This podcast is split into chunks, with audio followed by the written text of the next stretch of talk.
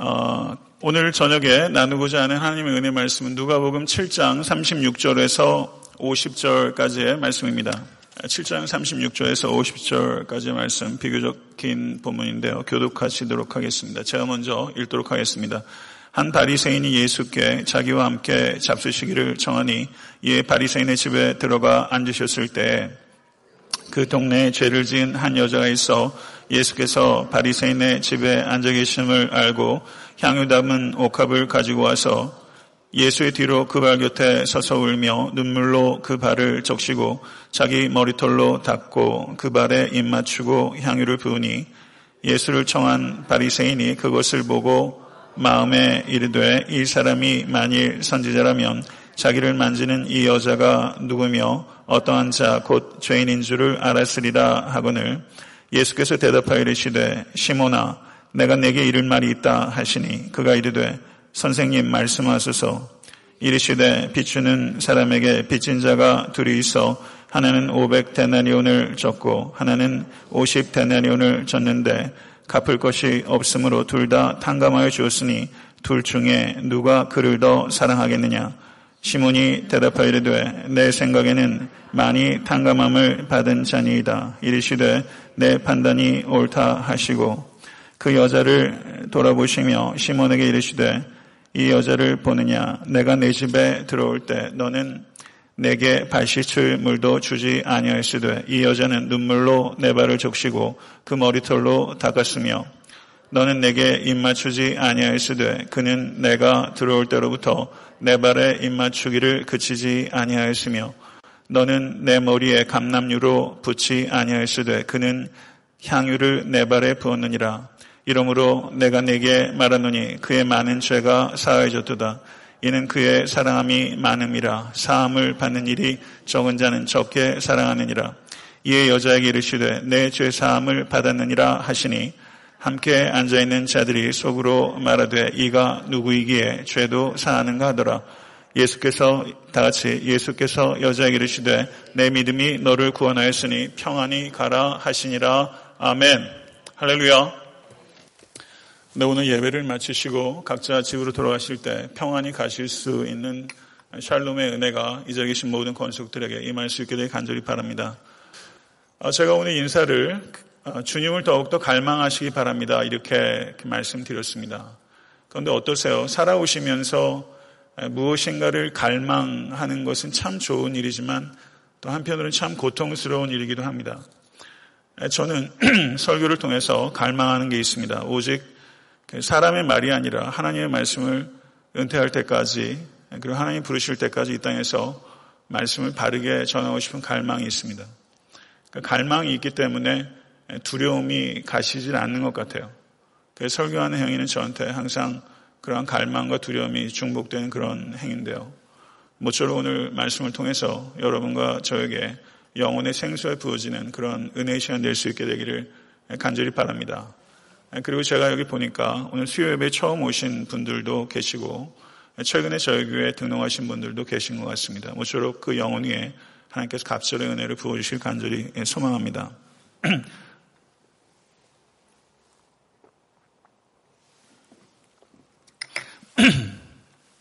네, 오늘 보면 말씀은 아, 죄를 지은 한 여자가 예수께 나와 옥합을 깨뜨린 아, 향후를 부은 사건을 기록하고 있습니다. 아, 제가 2013년도에 이 본문을 가지고 설교를 했습니다. 벌써 한 1700편 정도 설교를 하다 보니까 동일한 본문이 이렇게 저렇게 되돌아오는 경우들이 있는데요. 동일한 본문을 설교할 때 그 본문의 핵심적인 내용은 똑같은 것입니다. 제가 설교 말씀을 던지고 다른 이야기를 하는 것이 아니기 때문에 본문이 가지고 있는 그 exegetical idea, main idea는 동일한 것인데 그것을 어떻게 좀 더 깊게 그리고 넓게 그리고 다른 방식으로 접근할까 하는 것이 저한테 항상 숙제인데요. 모쪼록 여러분들께서도 익숙한 본문을 대하실 때 겸손함을 잃지 아니하시고 거기에서 은혜를 받으실 수 있게 간절히 바랍니다. 그런데 오늘 본문과 유사한 사건이 300데네리온의 향유를 부은 여인의 기록입니다. 마태복음, 마가복음, 요한복음에 다 기록되어 있는데요. 그 자유주의 신학자들은 누가가 동일한 사건을 다르게 각색해서 기록한 것이다. 이렇게 주장한 사람이 있기는 합니다. 그러나 저는 그렇게 생각하지 않습니다. 300데네리온의 향유를 드린 여인과 오늘 본문의 향유를 드린 여인은 전혀 다른 장소에서 전혀 다른 시점에 그리고 전혀 다른 사람들이 등장하는 다른 이야기입니다. 이 사건은 예수님께서 바리새인 시몬의 집에 식사 초대를 받으셔서 들어가셨을 때 발생했던 일입니다. 도대체 바리새인 시몬이 왜 예수님을 식사에 초청한 것일까요? 예수님께서 바리새인 시몬에 가셨던 날은 아무래도 안식일이었던 것으로 보입니다. 유대인들은 안식일 회당에서 예배를 마친 후에 그 해당 안식일의 말씀을 이렇게 나눈 사람을 집으로 그 선생을 초대해서 같이 식사를 하곤 하였던 것으로 보입니다. 그래서 랍비를 청해서 식사를 할 때에는 그 식사가 그 집의 뜰에서 주로 마련되곤 했습니다. 그래서 그 초청받은 랍비를 중심으로 신학적인 이슈에 대해서 주로 이야기를 나눴고 그리고 사회 문화적인 이슈들에 대해서도 토론을 하기도 했습니다. 이런 일들이 벌어지게 되면 이것은 그 마을 전체의 잔치처럼 되고 마을의 대단한 뉴스거리가 되는 것입니다.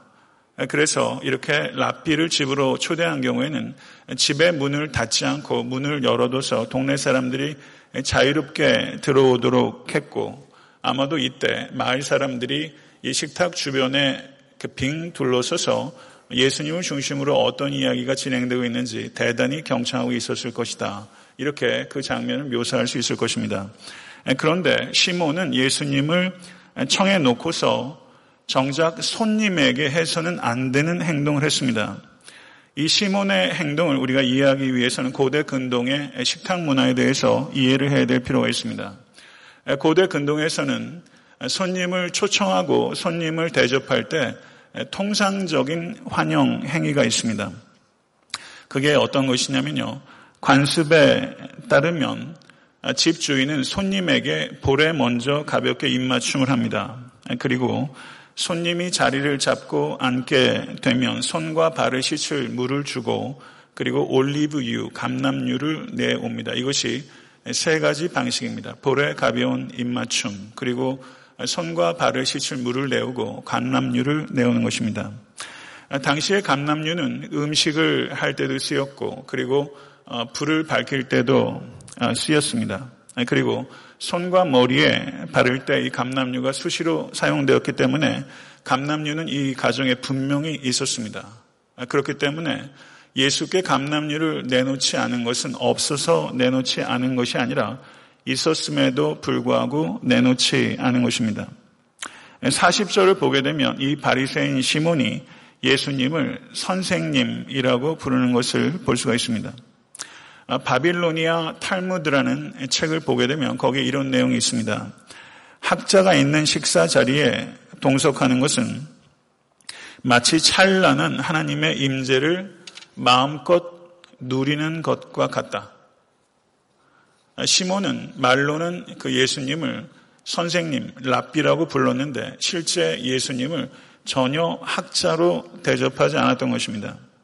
선생으로서 특별한 환대를 기대할 수 있는 상황이었지만 이 바리새인 시몬은 정작 손님으로 청해 놓고서는 일반적으로 통용되어야 되는 상식적인 수준의 환영의 예의도 지키지 않았습니다.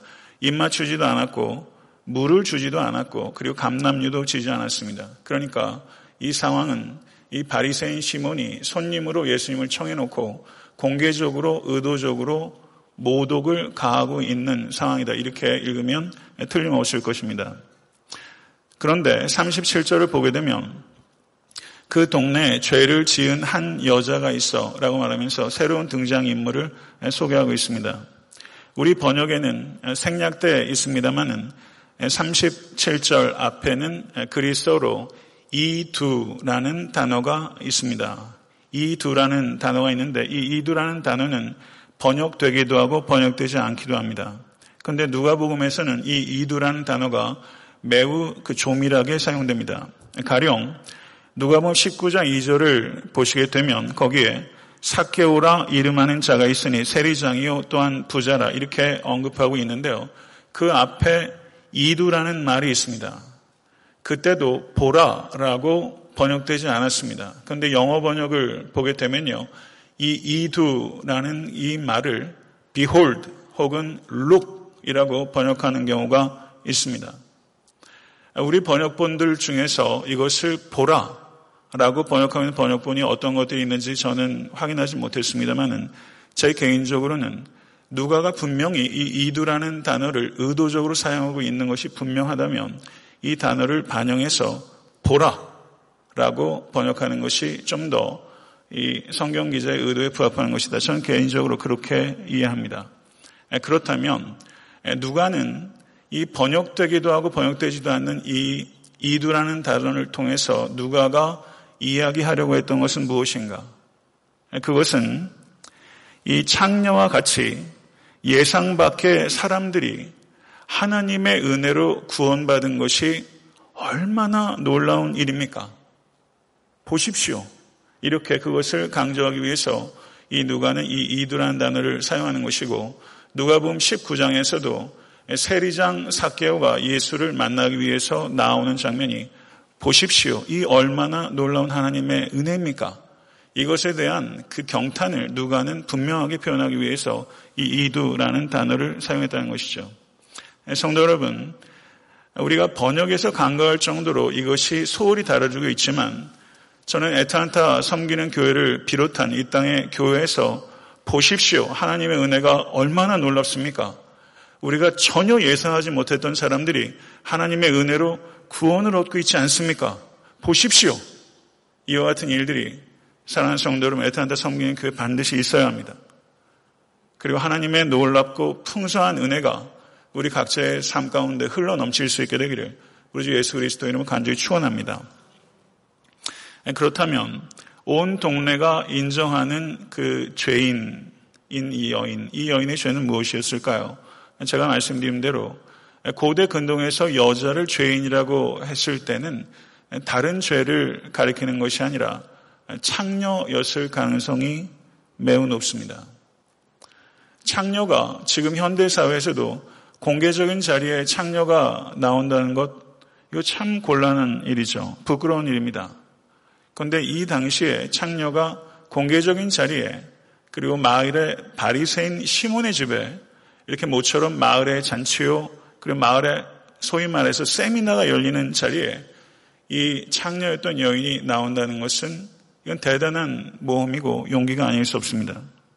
어쩌면 그 여인을 알아본 남자들이 있었을 것입니다. 이 여자를 알아본 남자들은 이 여인의 은밀한 고객이었을지 모릅니다.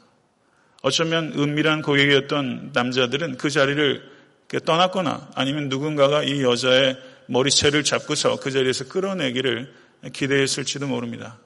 그와 같은 분위기가 지금 있는 것이죠.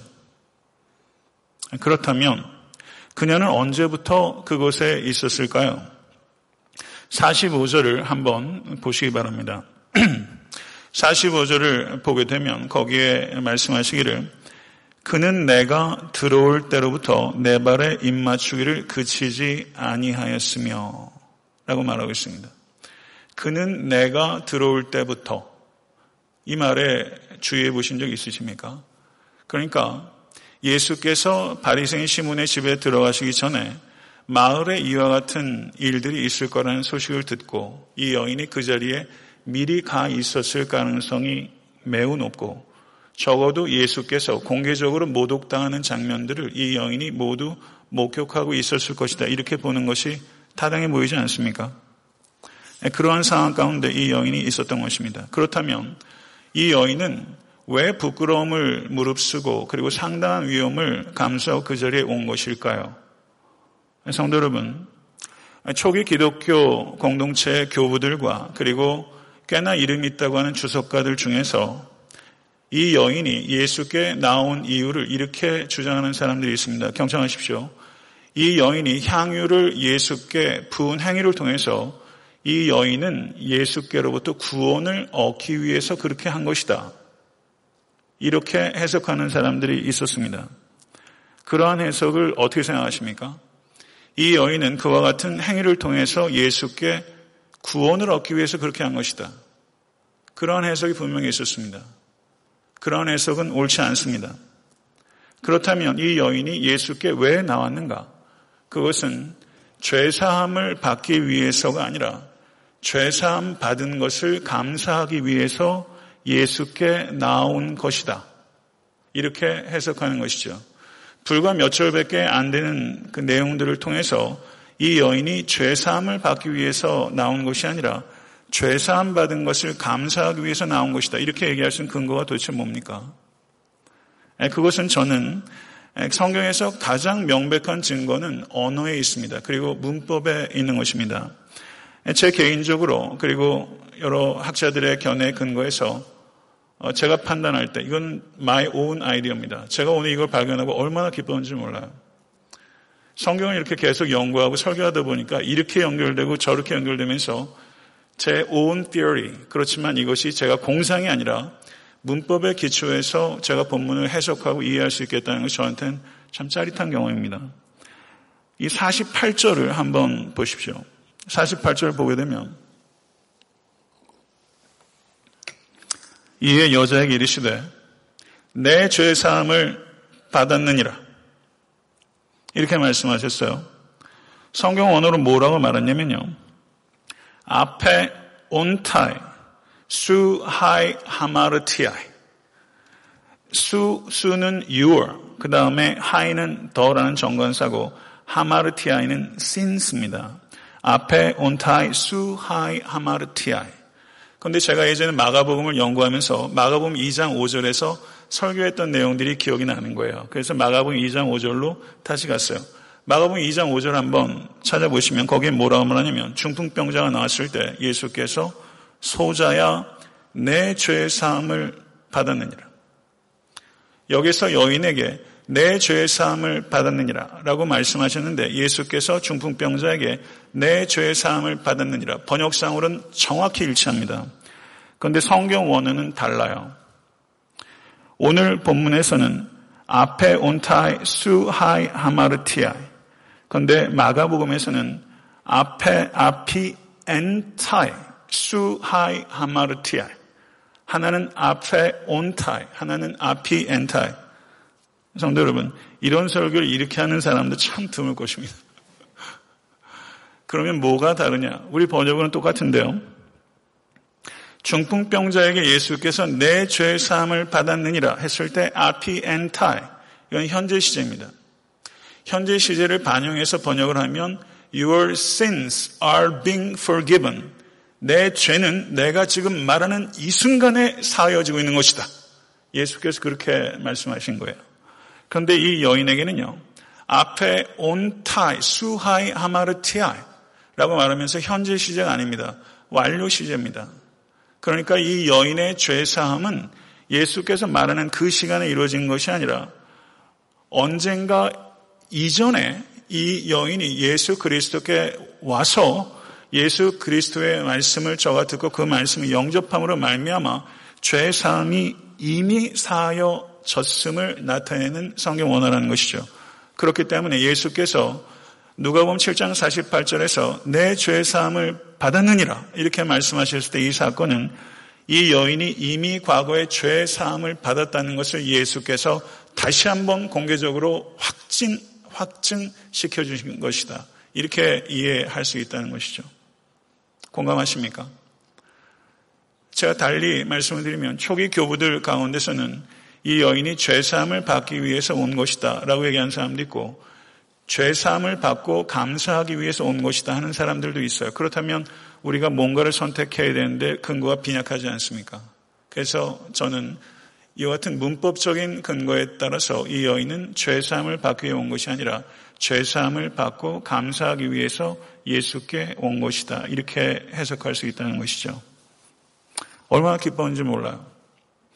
38절을 보니까 이 여인이 예수의 뒤로 발곁에 서서 울며 눈물로 그 발을 적시고 자기 머리털로 씻고 그 발에 입 맞추고 향유를 부으니라고 말하면서 숨가쁘게 이 여인의 일련의 행동들을 묘사하고 있습니다. 여인이 옥합의 향유를 가지고 왔을 때 거기에는 분명히 이 여인의 플랜이 있었어요. 이 여인은 이것 기회를 봐서 예수의 손과 머리에 이 향유를 발라드리고 싶었어요. 그런데 딱 와서 보니까 잔치가 진행이 됐는데 자기가 생각했던 것과 전혀 다르게 잔치가 진행되는 거예요. 바리새인 시몬이면 교양인입니다. 그러니까 고대 근동의 예법을 모르지 않는 사람이에요. 그래서 이 여인은 응당 바리새인 시몬이 입을 맞추고 그리고 물을 갖다 줘서 손과 발을 씻을 수 있게 하실 걸 생각했는데 웬걸 이 바리새인 시몬은 그렇게 안 하고 예수께 공개적으로 모독을 하는 것입니다. 가혹할 만큼 예수를 부끄럽게 한 것입니다.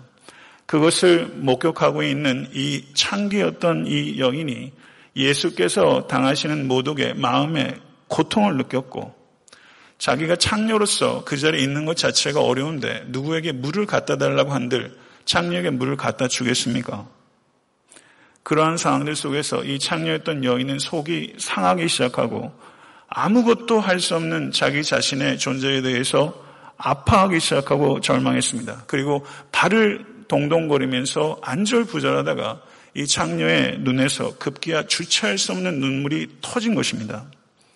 여기서 이 여인이 울다라고 번역하고 있는 성경 언어가 브레코라는 단어인데요. 우리가 성경 언어에 대한 이해가 필요한 이유가 있습니다. 이 단어가 그 쓰인 또 다른 예 중에 하나가 마태복음 5장 45절입니다. 거기에 보게 되면 이같이 한즉 하늘에 계신 너희 아버지의 아들이 되리니 이는 하나님이 그 해를 악인과 선인에게 비추게 하시며 비를 의로운 자와 불의한 자에게 내리우심이니라. 믿으십니까? 여기에서 비를 내리다, 비를 쏟아 붓다라고 하는 성경 언어가 브레코라는 단어입니다. 창녀인 이 여인이 악인에게 쏟아 부어주시는 은혜의 비를 맞아 저가 죄사함을 받아 구원을 얻은 것입니다. 그리고 그와 같은 은혜의 비를 부어주신 예수께 감사하기 위해서 저가 이 자리에 찾아온 것입니다. 그런데 생각지도 않게 예수께서 당하시는 모독을 보면서 저의 눈물이 비 오듯 쏟아지게 된 것이고 그리고 그 여인은 그 눈물을 씻기지 씻김을 받지 못한 예수의 발에 그 눈물을 쏟아 붓기 시작하는 것입니다. 이와 같은 여인의 눈물을 종교개혁자 마틴 루터는 뭐라고 말했냐면요. heart water라고 말했어요. 심장의 샘물이라고 표현했습니다. 이 여인은 심장의 샘물이 터진 것입니다. 감정의 둑이 무너져 버린 것입니다. 그리고 그는 이 여인은 물 대신에 자신의 눈물로 모독당하시는 주님의 발을 씻어내기로 결단한 것입니다. 의도적으로 예수를 모독한 이 바리새인 시몬 대신에 자신이 이 예수를 정당하게 환대하고 웰컴하고자 하는 결단을 한 것입니다. 누가복음 7장 36절에서 50절의 내용을 보시게 되면요. 이 여인의 육성은 한마디도 기록되어 있지 않습니다. 여인의 말이 들리지 않아요. 그러나 이 성경을 읽으면서 여러분과 저는 이 여인의 말을 들어야 됩니다. 한 마디도 없지만 이 여인의 천 마디, 만 마디 말이 이 안에 있는 것이고 이 여인의 침묵은 어떠한 말보다 강력하고 아름답습니다. 성도 여러분, 이 자리에 계신 여러분과 저도 오직 예수 그리스도의 은혜로 말미암아 죄 사함을 받은 사람들입니다. 믿으십니까? 성도 여러분, 이 여인처럼 언제 하트 워터, 심장의 샘물이 터져서 그렇게 비를 쏟듯이 그렇게 울어보신 적 있으십니까? 과거에는 그렇게 울어보셨다 할지라도 최근에 그와 같은 눈물이 혹시 마르진 않으셨습니까? 디트리 본회퍼 목사님에 대해서 제가 종종 설교 때 인용을 하는데요. 디트리 본회퍼 목사님께서 오늘 본문의 내용을 가지고 이렇게 탁월하게 관찰했습니다. 뭐라고 말했냐면요. 이 극적인 행위를 통하여 이 여인은 공개적으로 거부당하고 망신당하시는 예수님의 고통 속으로 빨려 들어갔다. 이렇게 표현했어요. 공개적으로 모독당하시는 예수님의 고통 속으로 빨려 들어갔다.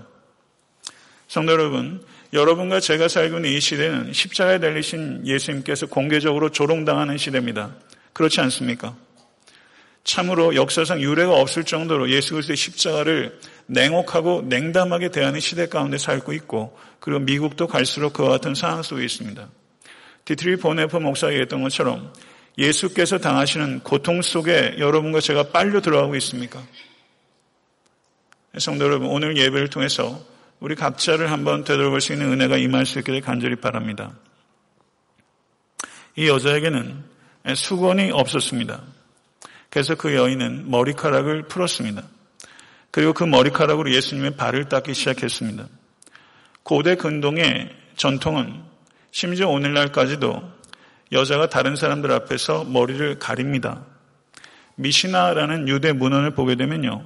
남자가 여자와 이혼할 수 있는 조건 가운데 하나가 여자가 머리를 묶지 않고 막 밖에 나가거나 거리를 돌아다니거나 외간 남자와 말을 하면 이혼해도 좋다.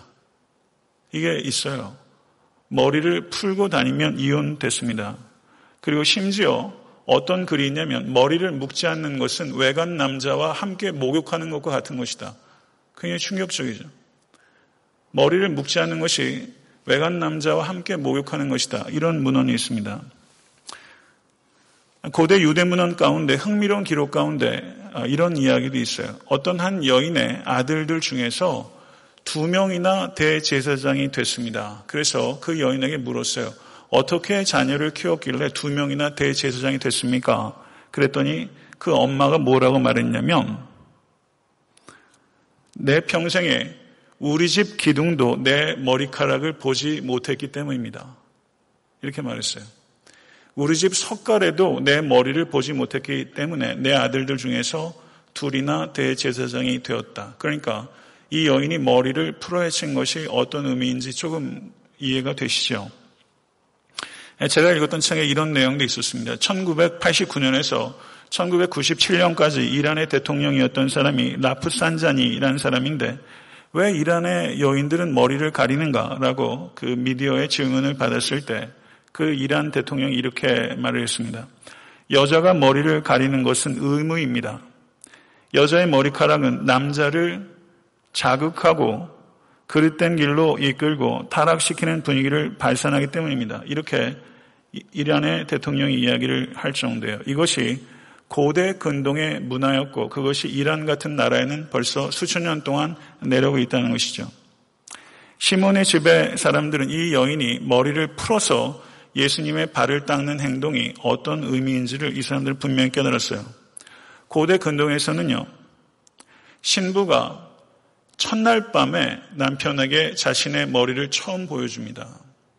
첫날 밤에 자신의 머리를, 머리카락을 처음 보여줘요. 이 여인은요, 몸을 파는 여인이었어요.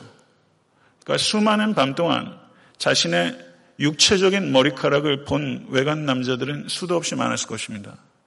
그렇지만 어쩔 수 없이 살기 위해서 몸을 팔았던 여인이지만 그가 육체적인 머리카락은 보여줬어도 영혼의 머리카락은 누구에게 보여준 적이 없는 사람이에요. 그런데 이 여인은 마치 신부가 신랑에게 자신을 온전히 보여주는 것처럼 예수께 그 머리를 보여주고 있다. 전 그렇게 이해가 되더라고요.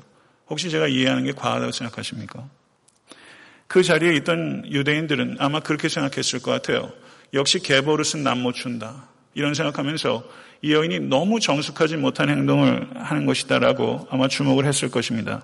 그래서 39절을 보게 되면 예수를 청한 바리새인이 이것을 보고 마음에 이르되 이 사람이 만일 선지다면 자도면 자기를 만지는 이 여자가 누구며 어떠한 자, 곧 죄인인 줄을 알았으리라. 이렇게 말을 합니다. 그런데 이 여인은 자신의 머리카락으로 예수님의 발을 씻는 것으로 멈추지 않았습니다. 심지어 예수님의 발에 입을 맞췄습니다. 여기서 입을 맞추다라고 하는 그 헬라어가 카타 필레오라는 단어인데 이 단어가 누가복음 15장 20절에서는 탕자가 돌아왔을 때 아버지가 그 아들의 목을 안고 입을 맞출 때 이 단어가 사용됐습니다. 그리고 사도행전 20장 37절을 보게 되면 바울이 고난 당할 줄을 알고도 예루살렘으로 갈 때 저하고 석별하던 에베소 장로가 바울의 목을 안고서 입을 맞출 때 그때 카타필레오라는 단어가 사용됐어요. 탕자가 돌아왔을 때 아버지의 입맞춤 그리고 사도 베드로가 에베소 장로들과 헤어질 때 입맞춤이 바로 이 카타필레우의 이 입맞춤이에요. 그러니까 이 입맞춤은 사랑과 존경의 입맞춤입니다. 예수 그리스도의 발을 이 여인이 그와 같은 사랑과 존경을 담아서 발에 입을 맞추고 있어요. 그리고 이 여인은 향유를 예수의 발에 붓습니다. 향유를 모으기 위해서 저가 사용된 돈은 어떤 돈입니까? 세뱃돈입니까? 향유를 모으기 위해서 이 여인이 사용한 돈은 몸을 판 돈입니다. 몸을 판 돈으로 그 향유를 예수께 부었어요.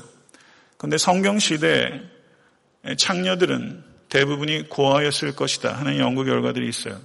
너무 가난했기 때문에 자신의 딸을 팔거나 아니면 고아들이 장녀가 되었다는 것입니다. 그렇다면 이 여인은 버려진 여자 아이이거나 아니면 고아였을 가능성이 많아요.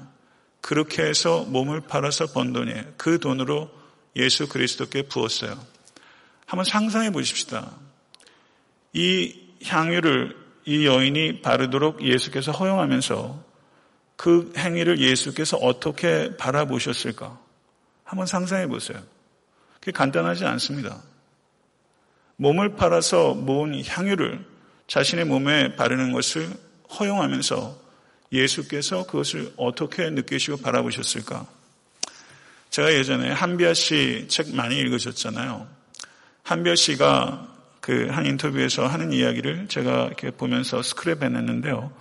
거기에 한비아 씨를 아프리카에서 그 아프가니스탄에 갔을 때 누가 부르더래요. 그래서 한비아 씨가 뒤를 돌아보니까 어린 소녀가 왼쪽 다리와 오른팔이 없는 그 여자아이가 까만 눈동자를 이렇게 굴리면서 한비아 씨에게 수줍게 빵을 건네더래요. 얼마 만에, 얼마 만에 이 빵을 이 아이가 갖게 됐을까? 그리고 언제 이 빵을, 이런 빵을 갖게 될지 모르는 귀한 식량을 한비아 씨에게 준 것입니다. 이방인에게 그 빵을 주었어요. 그래서 한비아 씨가 그 빵을 받아서 먹어야 되는 것이 옳은 것일까? 아니면 그 빵을 거절하고 그 아이가 먹을 수 있도록 하는 게 옳은 것일까? 한비아 씨가 한동안 망설였대요. 여러분은 어떻게 하시겠습니까? 근데 한비아 씨가 결정을 하고 그 아이가 내미는 빵을 받아서 한 입을 베어 물었어요. 그 눈물이 핑 돌더랍니다. 그것을 먹은 이유는 이 아이가 자기에게 친구로 대하는 것이기 때문에 그 우정을 받아주기 위해서 이것을 내주고 아이가 배고플 수 있다는 것을 알지만 그 우정을 수용하기 위해서 그 빵을 먹은 것이죠. 전 속 깊은 행동이라고 생각합니다.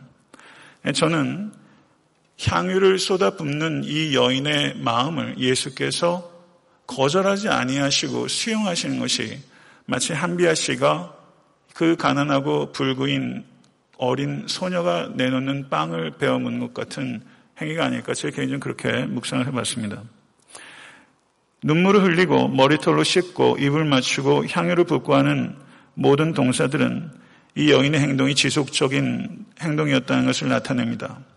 그런데 그와 같은 행동들은 그 자리에 있었던 바리새인들과 그리고 그 자리에 함께했던 마을 사람들에게 굉장히 당혹스러운 행동이었습니다. 그런데 그와 같은 여자의 행동을 예수께서 받아주시고 그리고 수용하시는 모습을 보면서 그것에 더 당황했을 것입니다. 그래서 바리새인들의 창끝은 이 여인을 향하다가 예수께로 향하게 됐습니다.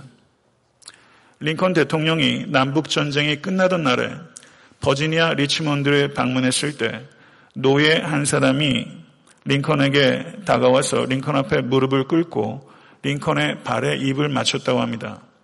그랬더니 링컨이 당황하면서 이렇게 말했답니다. 이러한 행동은 당치 않소. 오직 하나님께 무릎을 꿇으시오. 자유를 주신 그분께 감사하시오. 라고 말하면서 링컨이 그 사람의 행동을 거절했습니다. 그런데 오늘 본문에서 예수께서 이 여인의 행동을 거절하지 않으신 것은 예수께서 그 여인의 행동을 수용하심으로 인해서 자기 자신이 누구신지를 나타 내셔야 했기 때문입니다. 예수님께서는 죄를 사하시는 권세가 있으신 하나님의 아들이십니다. 믿으십니까? 그렇기 때문에 이 여인의 행동을 예수께서 수용하신 것입니다. 이 여인의 행동은 미친 사람의 행동입니다. 왜 이와 같은 미친 행동을 하느냐? 그것은 예수 그리스도의 사랑을 깨닫고 그리고 그 사랑에 이 여인이 미쳤기 때문입니다. 다윗이 하나님을 너무나 사랑한 나머지 통제력을 잃고 큰 기쁨으로 춤을 추었습니다. 이 자리에 계신 여러분과 제가 오랜 신앙생활을 하면서도 한 번도 통제력을 상실할 만큼 기쁨으로 춤춰보지 못했다면 한 번도 다른 사람을 의식하지 않고 내 머리를 풀어서 예수 그리스도의 발을 씻어본 적이 없다면 저는 그것 때문에 울어야 한다고 생각합니다. 성도 여러분, 남들이 볼 때 예수의 사랑을 깨닫고 그리고 예수를 사랑하는 것은 분명히 미친 것과 같은 것입니다. 성도 여러분, 신앙생활 하면서 꼭 예수의 사랑에 미칠 수 있는 여러분과 제가 될 수 있기를 간절히 소망합니다. 그랬더니 예수님께서 시몬에게 말씀하십니다. 시몬아, 내가 내게 이를 말이 있다. 선생님 말씀하소서. 빚주는 사람에게 빚진 자가 둘이 있어 하나는 500데나리온을 졌고 하나는 50데나리온을 졌는데 갚을 것이 없으므로 둘 다 탕감하여 주었으니 둘 중에 누가 그를 더 사랑하겠느냐? 제 생각에는 많이 탕감함을 받은 자니이다. 내 판단이 옳다. 그리고 44절부터는 그 비유를 여인과 그 바리새인 시몬에게 적용하십니다. 그리고 예수께서 여자를 돌아보시고 시몬에게 이르시되 이 여자를 보느냐? 라고 말씀하셨습니다. 창녀는 자기를 죄인이라고 생각하는 죄인입니다. 시몬은 자기를 의인이라고 생각하는 죄인입니다. 성도 여러분, 인간의 죄 중에 가장 심각한 죄는 자기를 의인이라고 생각하는 죄입니다. 예수님께서는 자기를 종교적으로 정결하다고 생각하는 이 시몬에게 그들이 불결하다고 생각하는 이 창녀였던 여인을 들어서 종교적으로 정결하다고 생각하는 사람들을 혹독하게 가리키고 계신 것입니다. 창녀는 500데나리온 빚진 자입니다. 바리새인은 50데나리온 빚진 자입니다. 그러나 42절을 보게 되시면 갚을 것이 없으므로 둘 다 탕감하여 주었으니라고 말하고 있습니다. 500데나리온 빚진 창녀도 50데나리온 빚진 바리새인 시몬도 둘 다 자신의 채무를 갚지 못한 것은 매일반입니다. 바리새인은 산 위에 있는 사람이라고 할 수 있다면 창녀는 갱도 밑에 있는 사람이라고 할 수 있습니다. 두 사람 다 현격한 차이가 있습니다. 그렇지만 둘 다 하늘의 별을 따지 못하는 것은 매일반입니다. 하나님의 은혜가 아니고선 구원받을 수 있는 사람이 단 한 사람도 없다는 것을 예수 그리스도께서는 이 비유를 통해서 우리에게 가르치고 계신 것입니다. 그리고 나서 예수님께서 말씀하십니다. 여자를 돌아보시며 시몬에게 이르시되 이 여자를 보느냐 내가 내 집에 들어오매 너는 내게 발 씻을 물도 주지 아니하였으되 이 여자는 눈물로 내 발을 적시고 그 머리털로 씻었으며 너는 내게 입 맞추지 아니하였으되 저는 내게 들어올 때까지 들어올 때부터 내 발에 입 맞추기를 그치지 아니하였으며 너는 내 머리에 감남류도 붙지 아니하였으되 저는 향유를 내 발에 부었느니라 라고 말씀하셨습니다. 이 말씀을 듣는 이 여인의 마음이 얼마나 환희로 벅차 올랐겠습니까? 주님께서는 이 여인의 주님을 향한 마음을 정확하게 보아주시고 그 마음을 기뻐해 주시고 그 마음을 칭찬해 주셨습니다. 뽕나무 위로 올라갔던 사케오의 마음을 예수께서 정확히 봐주신 것처럼 이 여인의 마음을 보아주신 것입니다. 그 주님께서 지금 이 자리에 앉아 계신 여러분들의 마음을 정확하게 보고 계시다는 것을 믿으실 수 있게 되기를 간절히 바랍니다. 성도 여러분, 다른 사람은 잘 보지 못할 것입니다. 그러나 오직 주님께서 여러분의 주님을 향한 마음을 알고 계시고 주님께서 아시는 것 하나로 충분한 것입니다. 그것으로 충분하게 여기신 여러분과 제가 될 수 있게 되기를 간절히 바라고 여러분과 제가 살아가는 방식이 오직 주님의 눈에 보기 좋은 대로 선택해서 행하실 수 있게 되기를 간절히 축원합니다. 47절을 보게 되면 이 이야기의 결론에 도착합니다. 내가 내게 말하노니 저의 많은 죄가 사하여졌도다. 이는 저의 사랑함이 많음이라. 사함을 받은 일이 적은 자는 적게 사랑하느니라. 그러나 예수님께서 내 죄의 사함을 얻었느니라 라고 말씀하신 것은 바리새인들의 즉각적인 반발을 불러일으켰습니다. 49절을 보시게 되면 함께 앉은 자들이 속으로 말하되 이가 누이기에 죄를 사하는가 이렇게 말했습니다. 바리새인 시몬은 예수님께서 이 여인이 누군지 모른다고 예수는 심지어 선지자도 아니다라고 생각했습니다. 그러나 예수님께서 이 여인이 누군지를 정확히 알고 계셨고 시몬의 속생각과 그리고 내재 사함을 받았느니라 라고 했을 때 주변의 유대인들 생각까지도 정확히 아셨던 디바인 날리주가 있으신 하나님의 아들이십니다. 그리고 예수님께서 여인에게 직접 말씀하셨습니다. 내 믿음이 너를 구원하였으니 평안히 가라. 예수님께서 창녀에게 직접 말씀하셨습니다. 그 당시에 랍비는 공공장소에서는 절대 여인에게 말하는 것이 금지되어 있었습니다. 심지어 바깥 여인뿐만 아니라 자기의 아내에게도 공공장소에서 이야기하는 것이 금지되어 있었습니다. 그런데 예수님께서 이 여인을 마지막으로 이 여인에게 직접 말씀하시면서 내 믿음이 너를 구원하였으니 평안히 가라. 당시에 금지되어 있는 상황들을 예수께서 정확히 아심에도 불구하고 예수님께서 보란 듯이 그 금기를 깨뜨리시고 내 믿음이 너를 구원하였으니 평안히 가라. 이렇게 이야기를 하셨던 것입니다. 예수님께서 모독 당하시는 것을 보다 못해 예수님의 고통에 동참한 이 여인을 예수께서 귀히 여기시고 이 여인에게 혹독하게 향하는 적대감을 그 여인에게서부터 자기에게로 돌리면서 내 믿음이 너를 구원하였으니 평안히 가라. 예수께서 이렇게 말씀하신 것입니다. 성도 여러분, 이 여인이 다시 창녀로 돌아갔을까요? 아니면 다른 삶을 살기 시작했을까요? 성경은 이야기하지 않습니다. 바리새인 시몬이 이 이야기를 통해서 변했을까요? 변하지 않았을까요? 전혀 얘기하지 않습니다. 이 여인은 부끄럽게 살았던 사람입니다.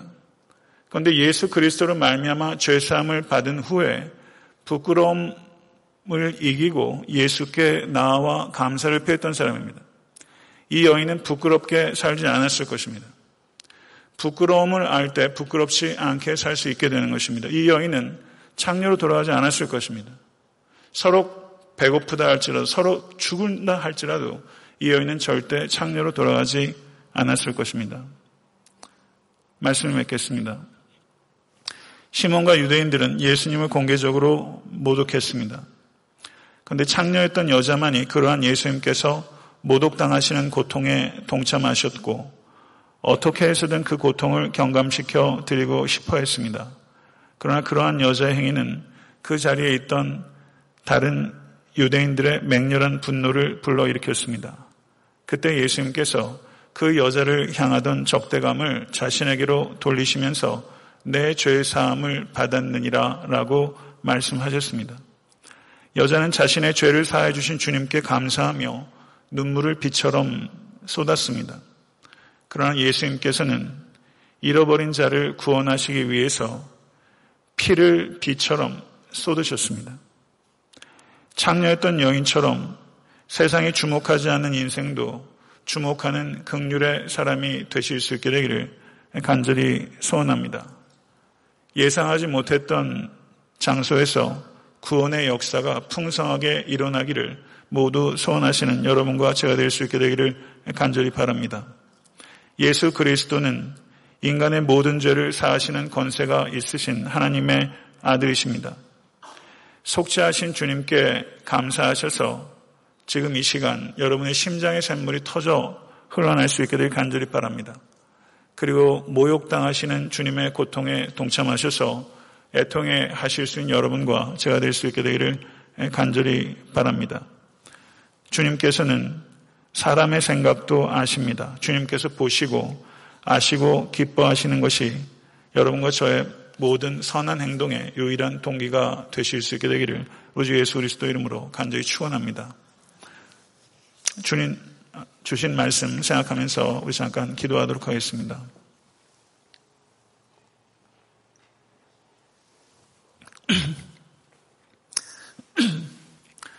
할렐루야, 존귀하신 주님, 부족한 종이 주신 말씀 상고하며 성령 안에서 증거하였나이다. 이 말씀이 듣는 자나 전하는 자의 신비에 새겨질 수 있도록 도와주셔서 장녀로 살아왔던 이 가련한 여인이 죄사함을 받은 기쁨과 감격을 주체하지 못하고 부끄러움을 이기고 두려움을 이기고 주님께 나와 모독당하시는 주님의 고통에 동참했던 것처럼 하나님 아버지 우리의 메마른 심령에도 이 심장의 샘물이 터져 나올 수 있도록 성령님 역사해 주시옵소서. 이렇게 울 수 있는 사람들이 너무나 필요한 시대입니다. 모독당하시는 주님의 고통 가운데 동참하고 죄사함의 기쁨과 감격으로 아버지 삶의 변화가 우리의 가운데 일어날 수 있도록 하나님 도와주시옵소서. 부족한 점이 혹여 잘못 증거한 것이 있다면 가려주시기를 원하고 우리를 변화시킬 수 있는 것은 오직 하나님의 능력이심을 믿고 소망합니다. 그 믿음 가지고 증거하였습니다. 우리 각자의 심령 가운데 잘 박힌 못처럼 박히게 하시고 그 말씀대로 순종하는 삶의 결실들이 우리 모두에게 있을 수 있도록 하나님 은총 허락하여 주시옵소서. 예수 그리스도 이름으로 간절히 기도드렸사옵나이다. 아멘.